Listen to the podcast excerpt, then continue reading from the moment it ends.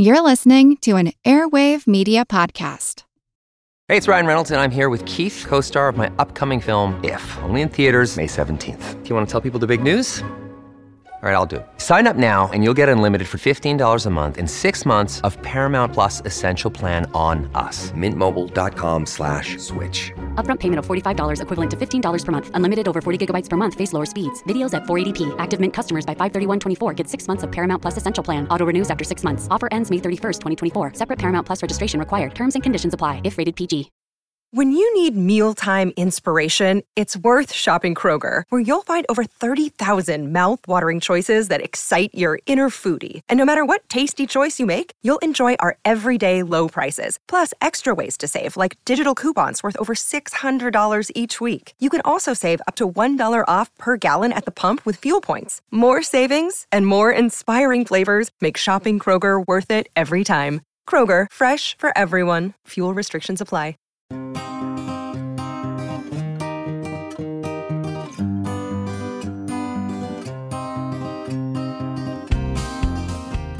The average body temperature is 98.6.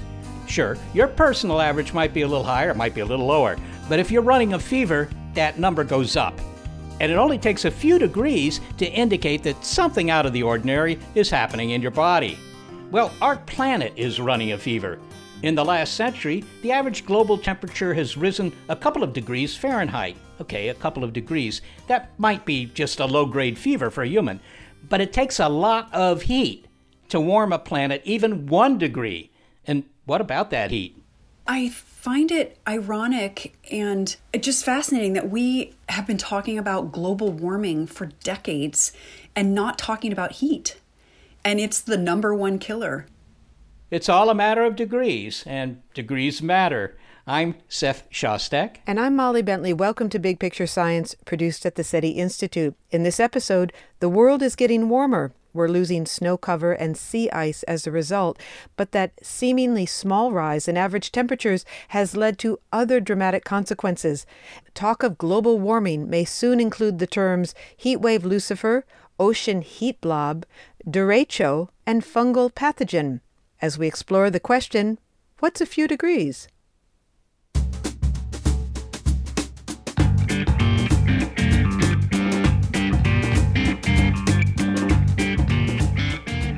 Here's a fascinating fact I learned about crocodiles. Now, bear with me because this really is on topic. If you want a male crocodile baby, well, just raise the temperature of incubation of the eggs slightly. Scientists have learned that it's the temperature of the nest, that pile of sand and dirt, not the chromosomes, that determines sex. It's called temperature dependent sex determination, and by the way, it also goes for some turtles.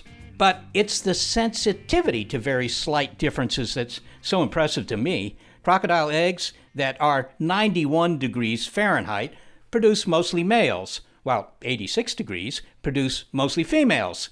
The sex of crocodiles all comes down to a few degrees of temperature difference. Well, I've been thinking about those crocodile eggs as we put together this episode about our warming planet. And yeah, I'm concerned about how a rise in average global temperature will affect crocodiles, but we're all feeling the consequences of heat. We head now to the Louisiana Gulf Coast and a dire reality setting in days after Hurricane Laura's deadly strike. No power or water for thousands amid sweltering southern heat after Hurricane Laura in Lake Charles, Louisiana, and in the area there, a heat wave came after the hurricane. And so there were 400,000 people without power in the dead of summer. And it was with humidity, felt like 109 degrees. But what if those residents of Louisiana could prepare for the heat wave the way that they did for hurricanes? Kathy Baughman McLeod has a proposal that is meant to be an attention grabber let's start naming heat waves in the same way we do hurricanes. She's the director and senior vice president of the Adrienne Arsht Rockefeller Foundation Resilience Center at the Atlantic Council and part of a new international coalition dealing with heat. The Extreme Heat Resilience Alliance is a, a collaboration of 30 plus organizations and individuals dedicated to tackling extreme heat for vulnerable people around the world. She says that heat waves are deadly in part because they're silent, arriving without the furious winds and pounding rain of hurricanes. We have to create the awareness of how dangerous this risk is. And naming and ranking heat waves is a great way to do that. I was surprised to see recently that NOAA, the National Oceanic Atmospheric Administration, put out a list of the 10 or so top weather related causes of death. And hurricane related deaths were at the bottom. I didn't expect that. And at the top were heat waves. That's right. Uh, heat related deaths are more than hurricanes and floods combined. When a heat wave comes, your body begins to uh, react and you feel muscle cramps and nausea and fatigue, and your organs ultimately shut down. They have to work harder, particularly your heart uh, and lungs. They have to work harder to uh, support your body, and um, they, they stop. But one of the biggest challenges about these heat waves is that heat related illness is not recorded as such. And so if you show up at the emergency room with heat stroke, they will take down your illness as a kidney failure or a heart issue. And part of what the Extreme Heat Resilience Alliance wants to do is improve that data collection. Okay, so how would this naming system work if we were to name heat waves? And would the heat waves also be ranked the way that hurricanes are ranked. Absolutely. So the tropical storms and hurricanes are a great example and a great place for us to start. I think the key thing is ranking the heat waves and helping to better define heat waves for certain places. And one of the things that's different about naming a tropical storm versus naming a heat wave is the tropical storm is about a wind speed. It is or it is not, you know, uh, 45 or 50 miles per hour that triggers the, the hurricane naming but with the with the heat wave it's about the human body. You know how vulnerable are you and are do you have underlying conditions? What's the humidity? What's the elevation? And so lots of factors. But when you talk about naming the heat wave um, the idea is that yes we rank them but we also create a culture of preparedness and prevention around heat waves because you have this big splash of it has a name it has a hashtag the media has it and uh, it becomes something you're aware of and it changes the way you behave and that's the ultimate thing. We want to save lives what kind of names would you use? Can you give us an example? Well, I think we want to be sure to avoid confusion. And because, as in my example with Hurricane Laura, we wouldn't want to have a heat wave Laura and a Hurricane Laura at the same time. And so, what is the best way to create the, the goal we want, which is awareness? But I, I'm um, kind of loving Heat Wave Lucifer as uh, the first one. so would all the, the names of heat waves have to be some variation of, of hell or Hades? uh, well, it's a good place to start, but I don't know. I'm sure there's a lot of science and a lot of work to be done to determine the best way. There's another phenomenon, Kathy, and I suppose it's related that uh, not only are we having more severe heat waves, but the average temperature around the world is also rising. That's right. And you know, when we think about this, heat is a stress and a shock. So what you're saying is heat as a stress continues, and that's absolutely true. And then heat waves as a shock are also growing. So let's say that um, heat wave Lucifer is is on the way. That announcement would go out. Perhaps people would get an email about it. They'd hear about it on the news, and then what would happen? How would people prepare for something like that, or how could we help people? If they didn't have air conditioned homes to retreat to. A heat wave is coming, and you get a text, and it says that um, heat wave Lucifer is coming in the next 24 hours, and it's expected to be category two. It should last two or three days. And this is what a category two means it means that your elderly relatives um, and children need to be checked on, and lots of water. Uh, you want to stay hydrated, and you can't work outside or play outside for those two days. People with respiratory issues uh, need to stay inside. And the list goes on for what people can do to protect themselves. And the beauty of the name, it gets a hashtag, and the press is um, splashing it all over the place. And you begin to build that culture over years of you know what a category two heat wave means. It means you got to check on your grandmother, and it means you got to stay inside and not go exercising and things like that. So we just begin to educate ourselves and in the process, you know, save lives. Kathy Baughman McLeod, thank you so much for talking to us today. You're welcome. Thank you very much. Kathy Baughman McLeod is Director and Senior Vice President of the Adrienne Arsht Rockefeller Foundation Resilience Center at the Atlantic Council. And, uh, you know, Molly, I think that's really an interesting idea. You could name the heat waves after, I don't know, a difficult cousin. well, the average global temperature since the beginning of the Industrial Revolution has increased by 1 degree Celsius or 2 degrees Fahrenheit, as we've said.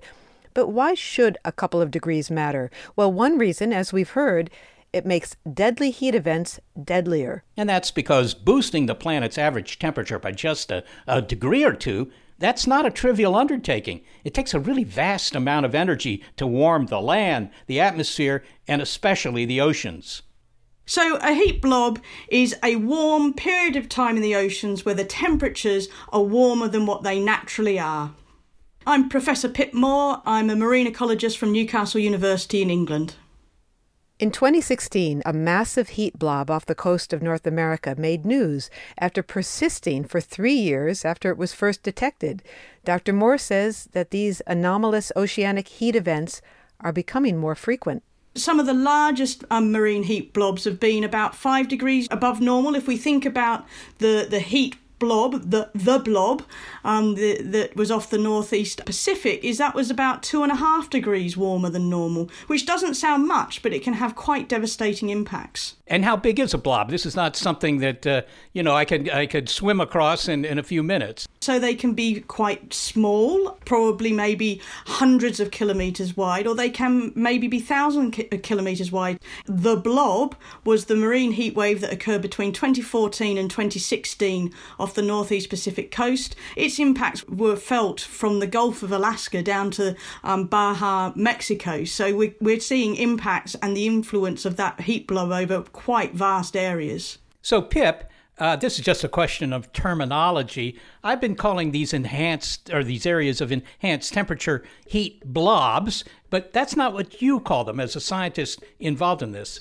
No, I mean, I guess we would more commonly call them marine heat waves, um, and, and and I like to think that that is something that people understand as well because they're used to hearing about heat waves when they're on land and they're finding it a bit warm during the summertime. So we call them marine heat waves. Um, I think heat blob works, and certainly the largest and longest event was called the blob. How far down does the you know this heat enhancement go? Is it just a surface effect or is it going deep into the ocean? Yeah, I mean, interestingly, um, most of the way that we determine whether or not we're having these marine heat wave events is by the satellite record, and that measures sea surface temperature. So we're actually generally seeing patterns of increased these periods of anomalous warming at the surface of the oceans. But again, in this Northeast Pacific example, is that actually they found off British Columbia evidence of this heat wave at 140 metres um, below sea level a year after the initial um, heat wave on the surface of the ocean. And that's all to do with the way that the waters mix and how temperature moves. But they can be found in deeper waters as well, yes.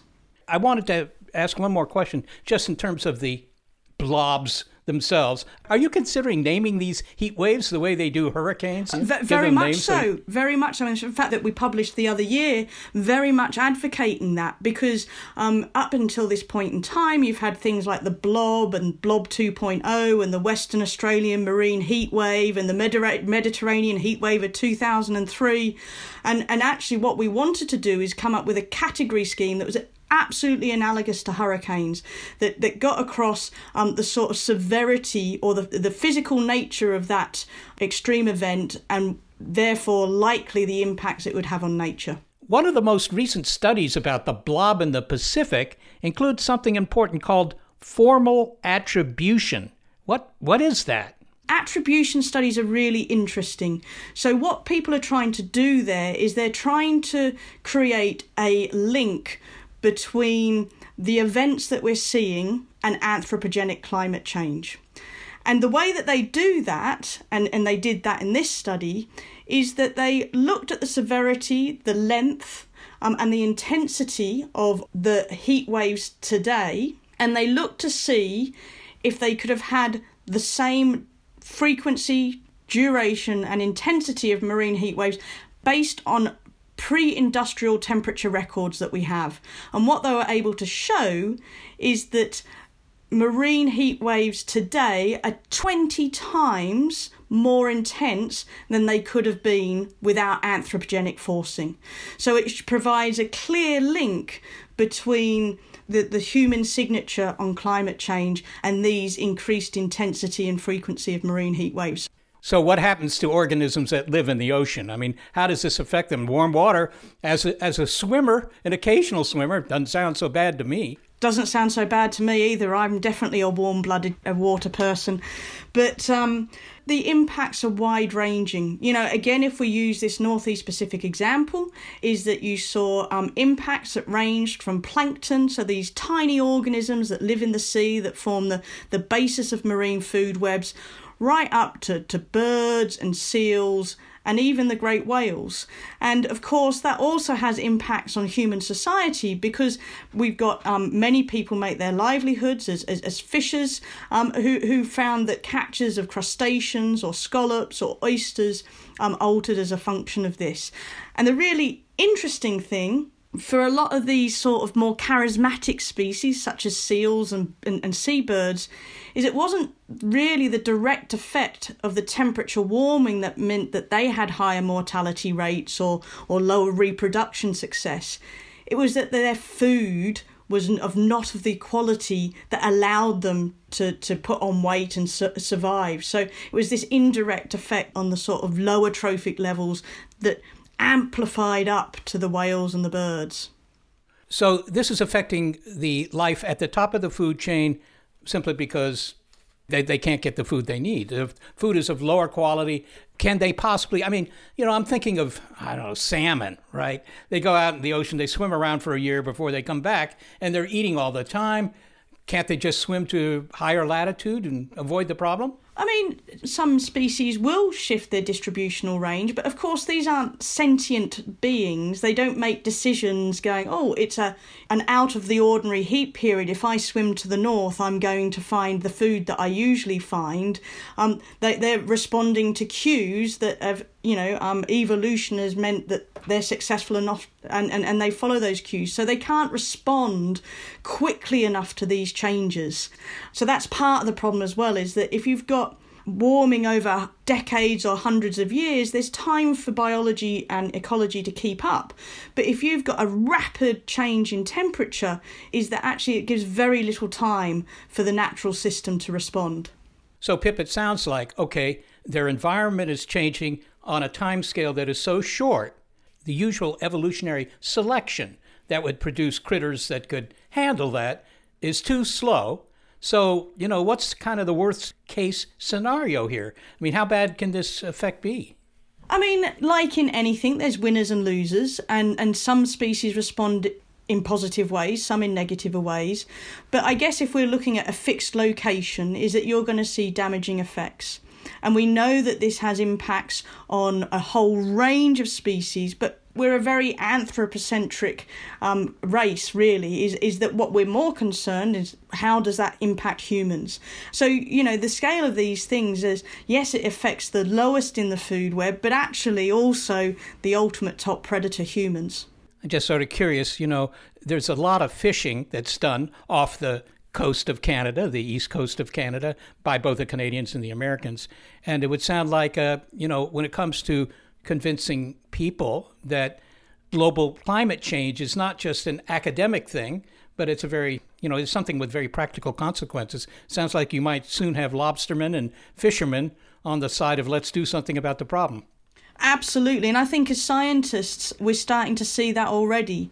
We often find that fishermen can be a bit skeptical about scientists, but actually, some of them are incredibly knowledgeable. They have a huge passion for the system that they work in, and they've worked in it for, for decades. And so many of them are actually agreeing with the observations that scientists are seeing. Pippa Moore, thanks so very much for speaking with us. No worries. Pippa Moore is a marine ecologist at Newcastle University in the UK.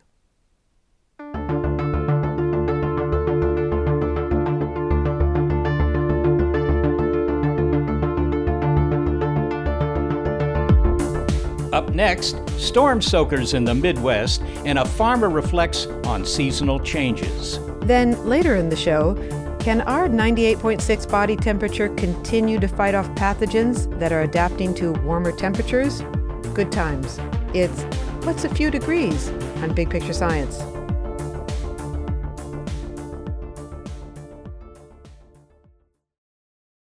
A lot happens every day. Cut through some of the noise by listening to What's New with Wired, a podcast that provides in depth coverage on technology and culture. With new episodes released every weekday, you can catch up on all the major events you missed. From AI developments to business updates to new scientific theories, it helps you make sense of what's happening in the world. Plus, each episode is usually pretty short. You can easily squeeze it in on your way to work or during a lunch break. So stay updated with the award winning journalism from Wired. Listen to What's New with Wired wherever you get your podcasts. That's What's New with Wired wherever you get your podcasts.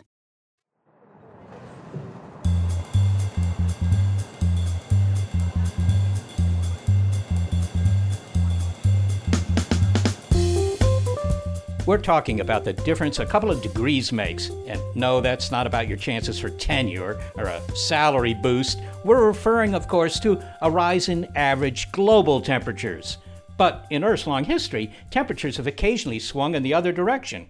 I mean, consider a mere 2 to 4 degree drop in average temperature was all it took to plunge Earth into the Little Ice Age in the early 14th century. And that cold spell lasted hundreds of years while a 10 degree drop in average temperature beginning about 20,000 years ago buried most of the northern hemisphere under a thick sheet of ice. Back then, very few, if any, humans were around to record the dramatic changes in the area that includes Canada and parts of Wisconsin, Minnesota, and Michigan. But there are witnesses now.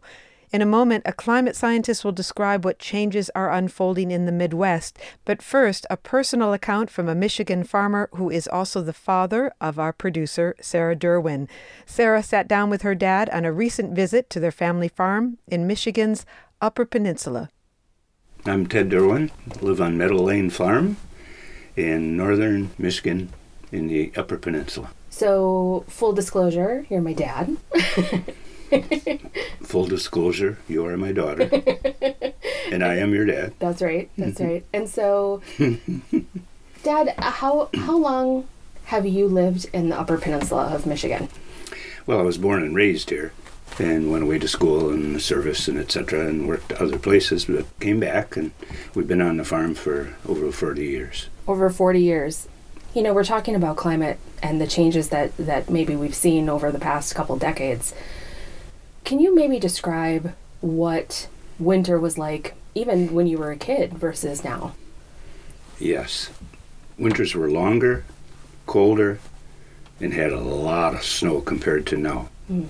Even when we moved here 40 years ago, there were many uh, times where we were locked in here and couldn't even get to town for two or three days because it took that long for them to clear.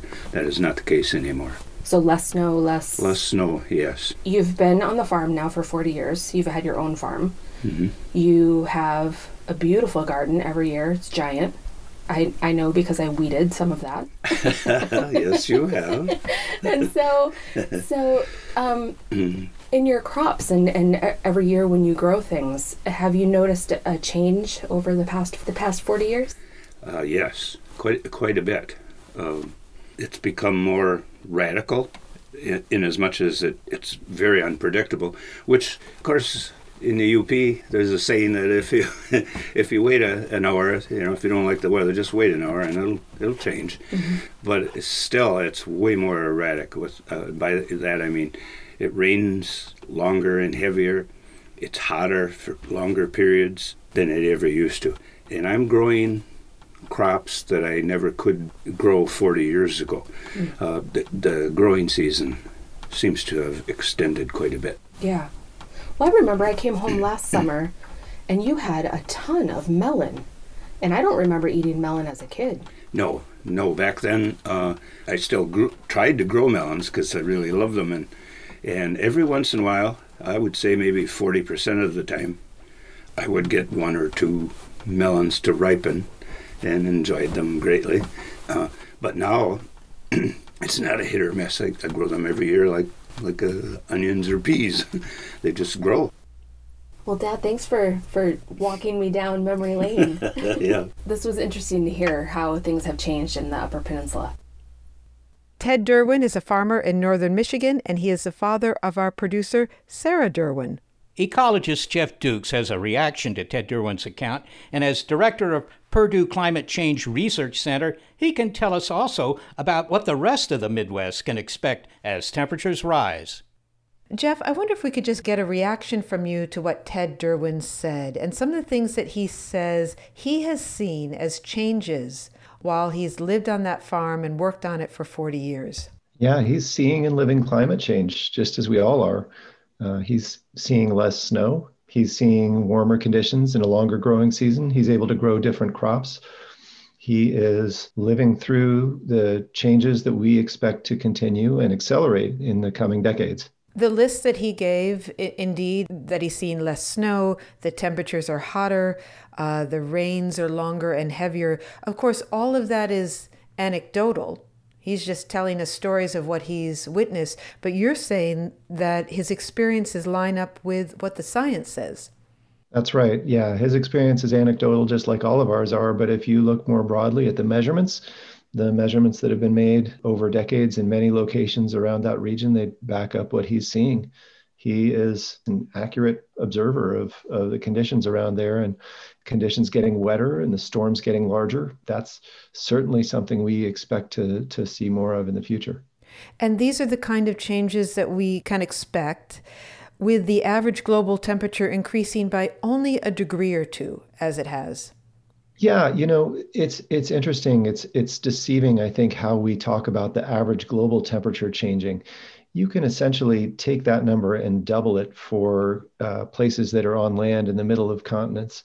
And then you can basically double that number again as you go from the temperate latitudes where we are towards the towards the poles. So you know, if you're if you're thinking about the global temperature change versus the the temperature change that people are going to experience typically people are experiencing much more temperature change and and will be experiencing much more temperature change than that global number would suggest particularly if they're in the northern regions of this country or farther to the north of us Ted made the quip about how if you want the weather to change in the upper peninsula of Michigan, just wait a while and it will. That's familiar to anyone who's lived in the Midwest, as I have. So, this would be a good time to distinguish between weather and climate. Can you give us a, a quick definition? Yeah, absolutely. The, the saying that I like is climate is what you expect, and weather is what you get. So, you know, we live in a in a region we expect a certain set of conditions to to be there in in summer, say, and we expect that based on the long-term average of what July looks like. Well, that's that's the climate. But in reality, on any given July day, we could get a whole variety of different weather conditions. It might be storming, it might be hailing, or it might be dry and incredibly hot. And, you know, that's the day's weather you know, often how climate change affects the coastlines is what captures the headlines. Most recently, that means the exacerbated wildfires that are burning on the West Coast and the hurricanes that have been hitting the Gulf Coast region. But climate change, of course, is an equal opportunity stress. Can you give us an idea of what some of the top issues are that will affect the Midwest? Yeah, well, it's already gotten a lot wetter in much of the Midwest, and we expect that to continue, particularly in the winter and spring. And so, if we get more uh, water in the winter and spring, and that water often is coming in larger events in, in bigger storms, that means we've got more flooding issues to deal with. So, that is one of the challenges that we're facing going forward. And then another is that we expect uh, summers to well, we expect temperatures year round to warm substantially. And, you know, that's going to lead to more heat waves uh, and that sort of thing. So just a few degrees of change in the average temperature can make a big difference in the number of extremely hot days that we get. And of course those are the days that have real consequences for for people's lives for people's ability to work outdoors for particularly for poorer populations um, and the elderly and the the youngest among us who can tolerate the really hot days the least Here's another event that has hit our radar, as it were. In the summer of 2020, there was a severe weather event with high winds and rains called derecho. um, and it battered the Midwest. Now, this was a term that was unfamiliar to me before I heard it this summer. Iowa was hit particularly hard. Jeff, what distinguishes derecho from a normal rainstorm? We have lots of them in the Midwest. And will climate change bring about more of these events?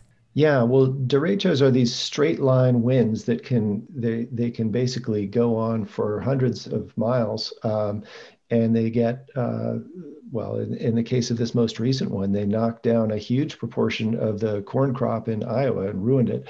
And uh, that's a relatively unusual event. You you don't get those in a in a normal storm. You don't get this tremendous burst of wind that's persisting for for a long period of time. And as far as I know, we don't have a very clear link of derechos to climate change. They're they're pretty rare events and they're certainly not unheard of, but but they're not super common. And I don't know of, of any science that's been done at this point that conclusively links their frequency or intensity to climate change. Although I think there are um, indications that there that there could be links. You mentioned the destruction to the Iowa crops, and that brings up the subject of agriculture. And I wonder if you could remind us how the country depends on the crops that are grown in the Midwest. In other words, if the Midwest starts to struggle with agriculture in any way, what are the ramifications for the rest of the country?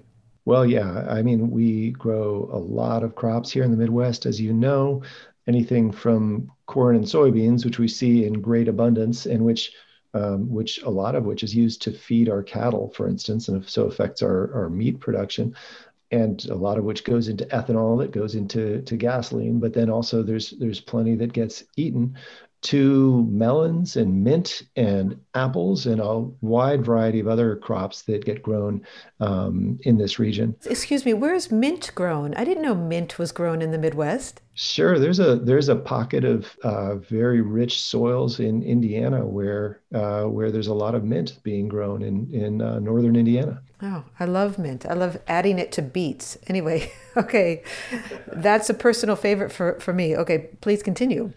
Um, so it, it really depends on the crop.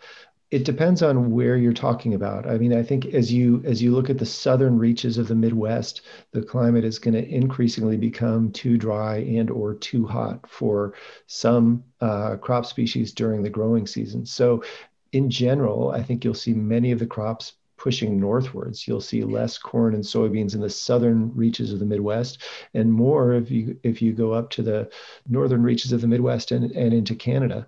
Um, you might see some crops like cotton that are now grown in the southern, you know, basically to the south of us mainly, moving up into the Midwest a little bit more. So, you know, I think in general there's going to be a northward push of many many different crops.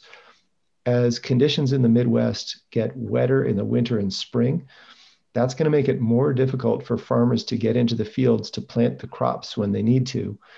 As conditions in the summer and fall get hotter and, and potentially drier as well, that's going to cause increasing water stress for the crops during the growing season. Well, finally, Jeff, as you track the changes to our planet, have there been some consequences to climate change that, well, frankly, you didn't see coming? Oh, I'd love to say yes. I'll have to think about it a little bit. I mean, I think though, if if you go back, Molly, if you go back to some of the early reports on climate change that were coming out 30 years ago or even more, you will find that many of the changes that we've seen and many of the changes that we're still projecting to happen in the future are in those reports. So the scientists from decades ago, with some of the same ones working on it today, did a remarkably good job of projecting what the future was going to look like. So I think that in this case, the science has been doing a very good job of preparing anybody who is really wanting to listen for the climate that we're experiencing now. Well, Jeff Dukes, thank you so much for talking to us today. Oh, it was a pleasure. Nice to be here, Molly. Thanks. Jeff Dukes is an ecologist and director of Purdue Climate Change Research Center at Purdue University.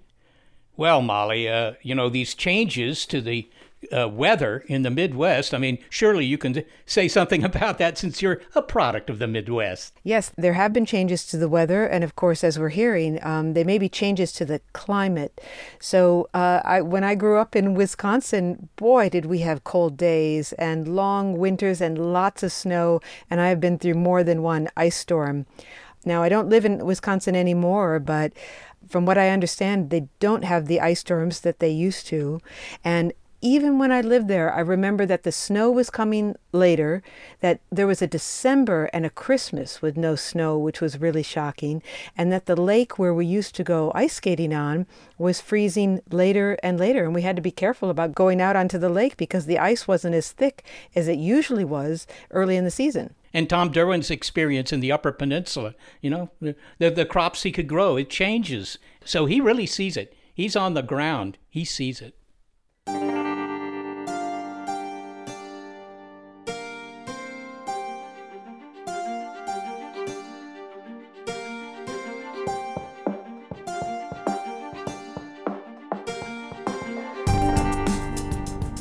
The rise in temperature is affecting everything that has a pulse, and even some things that don't. As humans, we don't worry about fungal diseases, except when they go to your nails or when you get athlete's foot.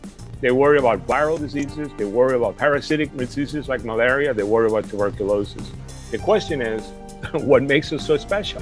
Next, why 98.6 degrees may not be the protective thermal barrier for us much longer. As we continue to ask, What's a Few Degrees on Big Picture Science.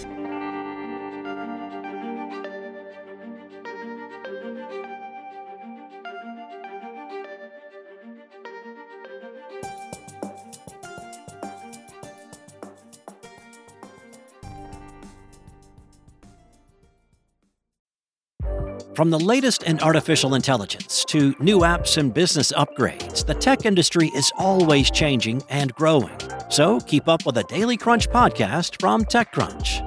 With new episodes released nearly every day, the Daily Crunch gives you a brief overview of the biggest tech headlines, and it's all delivered in around five minutes or less, so you can easily hear about the latest updates while trying some of those updates for yourself. Listen to the Daily Crunch now, wherever you get your podcasts. That's the Daily Crunch, wherever you get your podcasts.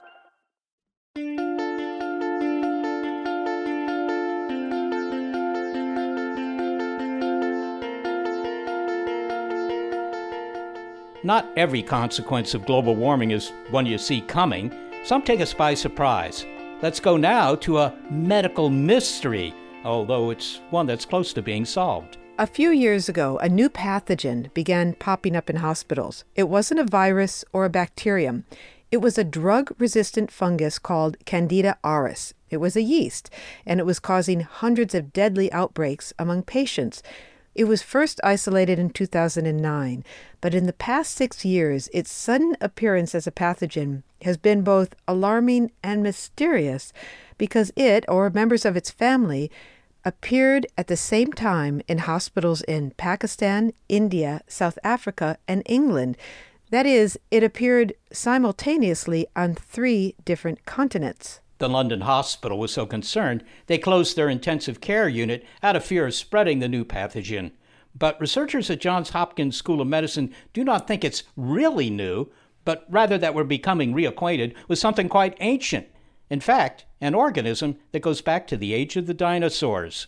Johns Hopkins molecular microbiologist and immunologist Arturo Casadevall is going to tell us that story, and he begins with those dinosaurs, or rather, with their demise. Yep, about 66 million years ago, an asteroid or a comet slams into the Yucatan, wiping out two thirds of all species, including the dinos. So after the accident, you have the feeling that, okay, now the mammals are going to get their chance, but there were still reptiles. What was it that allowed the mammals to pull ahead. How come we didn't go from reptilian age version 1 to reptilian age version 2? To me, that is something that's very difficult to explain unless there is something about those little mammals that would have made them favorable to survive in the post cataclysm environment.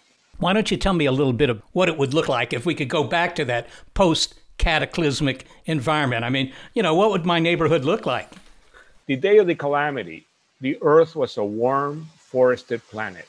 And then this thing hits, and uh, these forests come down. The planet drops in temperature anywhere from 10 to 15 degrees overnight. All the large animals, anything large, probably cannot survive.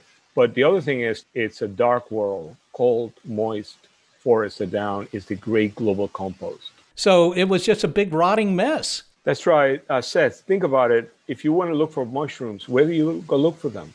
You go in the forest, you go to an area that is shaded, moist, and has decaying wood. You had those conditions in the post cataclysm world. Fungi, this is the world ready made for the fungi. So you're saying that this new scenario, this new environment, was great for fungi. You know, I think of fungi in general as something covering the you know the surface of a dead log in the forest. And you're saying well there was plenty for them to eat so the fungi survived. But we're not fungi. Mammals are not fungi. How does that tie into their existence? Well it goes like this. The fungi come in everything from a mushroom to microscopic. Many of them are pathogenic. They are the main pathogens of plants. They're also pathogens of insects but most fungi cannot tolerate higher temperatures so you would have had massive fungal proliferation in this cold, damp planet. And organisms to survive would have been exposed to massive amounts of fungal spores. So the argument goes that not only are you helped by the fact that you have an internal furnace being a mammal, in that you can move around and look for food, but you also have a temperature that will keep the fungi out. So, this is just sort of an accident of evolution that these endothermic critters, that is to say, things that kept their body temperatures at, at a given level, unlike, I don't know, crocodiles or. Right. In fact, we don't really have a very good understanding how this emerged in the first place. I mean, what would be the conditions that led to the emergence of an organism that needs so much energy? Okay, so my body temperature, 98.6, is what's normal. That's high enough to present a barrier to these fungi that otherwise would sicken me. In mammals in general, are there, is that 98.6? Is that kind of true for all mammals, or uh, there's a range? For example, bunnies are, are a lot warmer, and platypus are a lot cooler. But our temperature, the temperature that we walk around with, is sufficient to inhibit 90% of fungal species. Is that a consequence of the fact that it can inhibit these fungal species, or is it just an accident? We don't know, but it's probably what you said. It's an accident. The way to think about it is that being warm is probably quite ancient. The mammals were warm before the cataclysm. However, the cataclysm, with this massive proliferation of fungi, would have put tremendous pressure on selecting the ones that had higher temperature, because the higher the temperature, the less likely you are to get a fungal disease. So there's this discrimination, if you will, being made on the basis of evolutionary trends that might have had nothing to do with fungi that favored warm blooded creatures and, and the reptiles who are cold blooded lie around in the sun all day to you know warm themselves up. They just couldn't fight off the fungi as well. So this is a little depressing in a way, Arturo, because you're saying the fact that you and I are able to talk with one another is a consequence of the fact that my body temperature is higher than that reptile over there, or at least uh, that was the situation 65 million years ago. And we don't even yet know why that difference exists. Why didn't the cold blooded critters? you know, evolve uh, higher body temperatures? Like, could they not have done that? Look, biology allows you to do anything, provided that you give enough selection. I think the problem is food. You need about 10 times more calories to get through your day than if you were reptilian the same size, you know, just reptilian. Let's come back to the present and how we started this. This pathogenic fungus, it's called Candida auris. This is not a new organism. It's been around for a while, right? Absolutely, but it's new to medicine.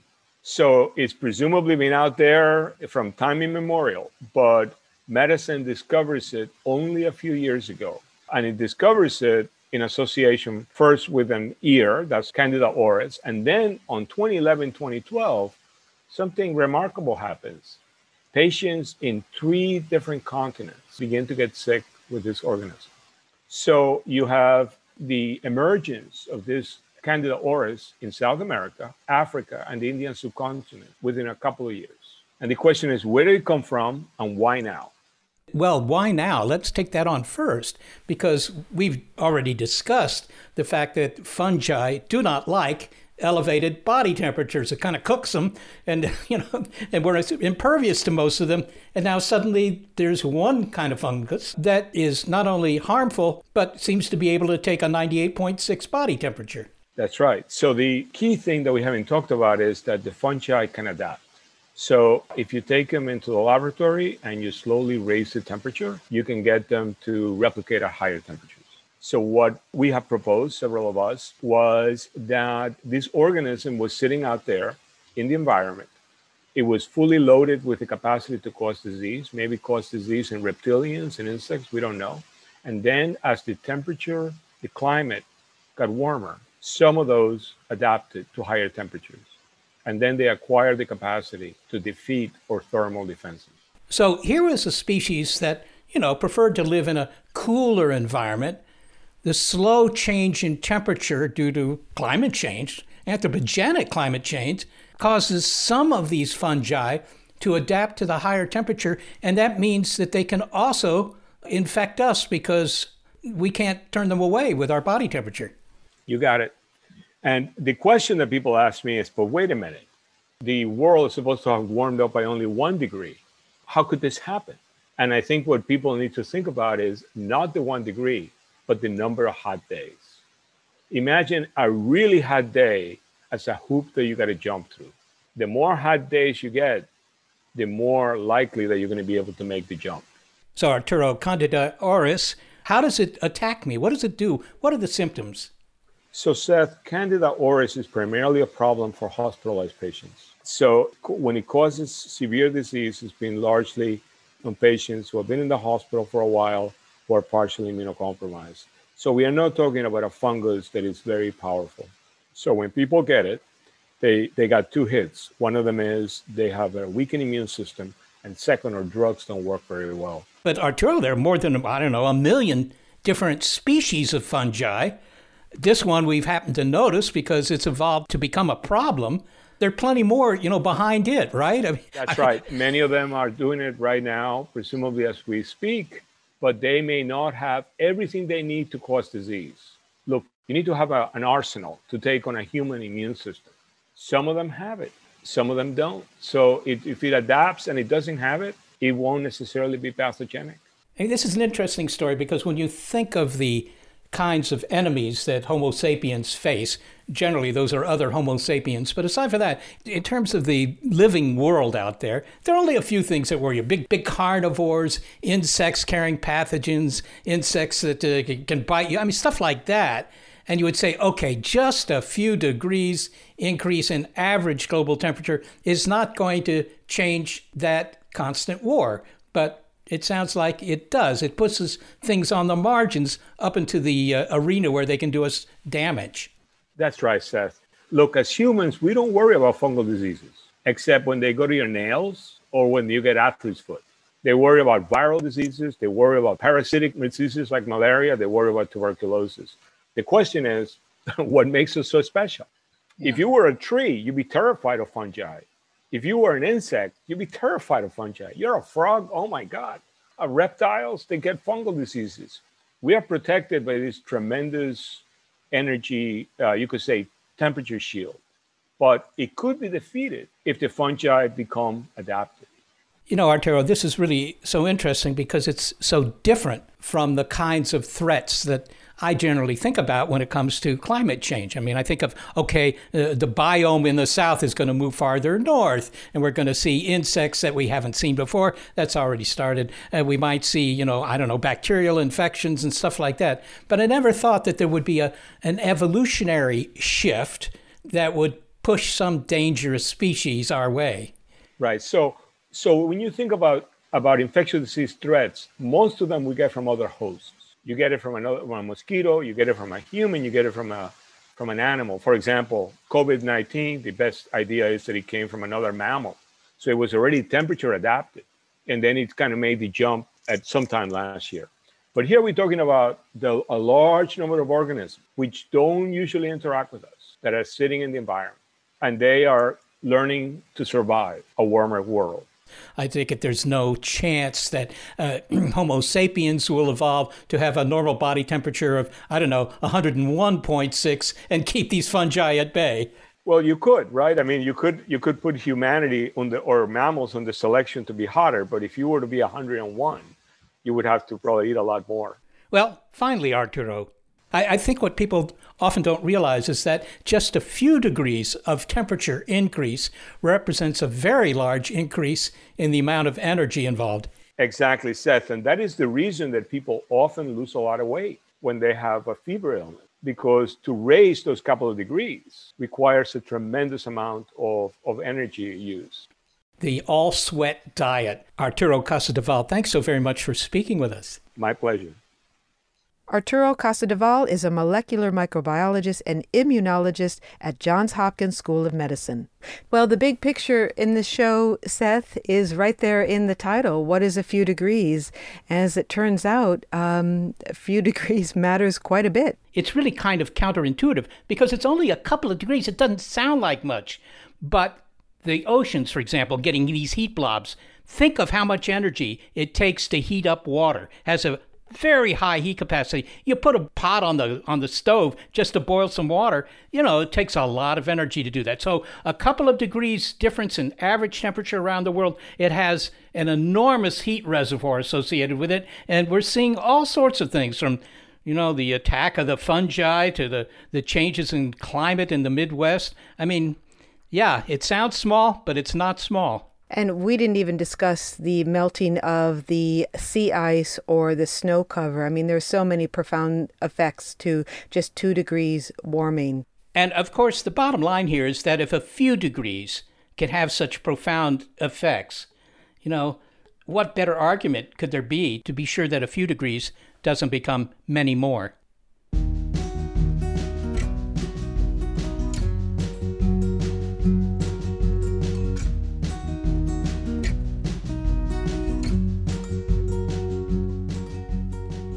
We couldn't do the show without producers who couldn't take the heat senior producer Gary Niederhoff, assistant producer Sarah Derwin, and our intern Frida Cryer. I am executive producer of Big Picture Science, Molly Bentley. And thanks also to financial support from Rena Shulsky David and Sammy David, and to the William K. Bowes Jr. Foundation. Big Picture Science is produced at the SETI Institute, a nonprofit education and research organization that investigates, among other things, life in extreme environments. I'm the Institute's senior astronomer, Seth Shostak. Also, a big thanks to our listeners and our Patreon supporters. And a shout out to a couple of our Patreon velociraptors Susie from Sydney, Australia, and Doug, amateur called W2GT. 73s, Doug. And by the way, fine business on that black crinkle finish.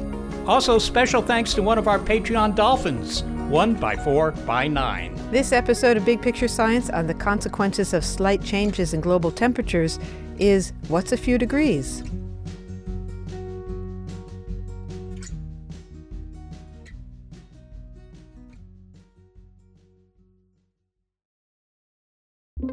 Get ready to geek out.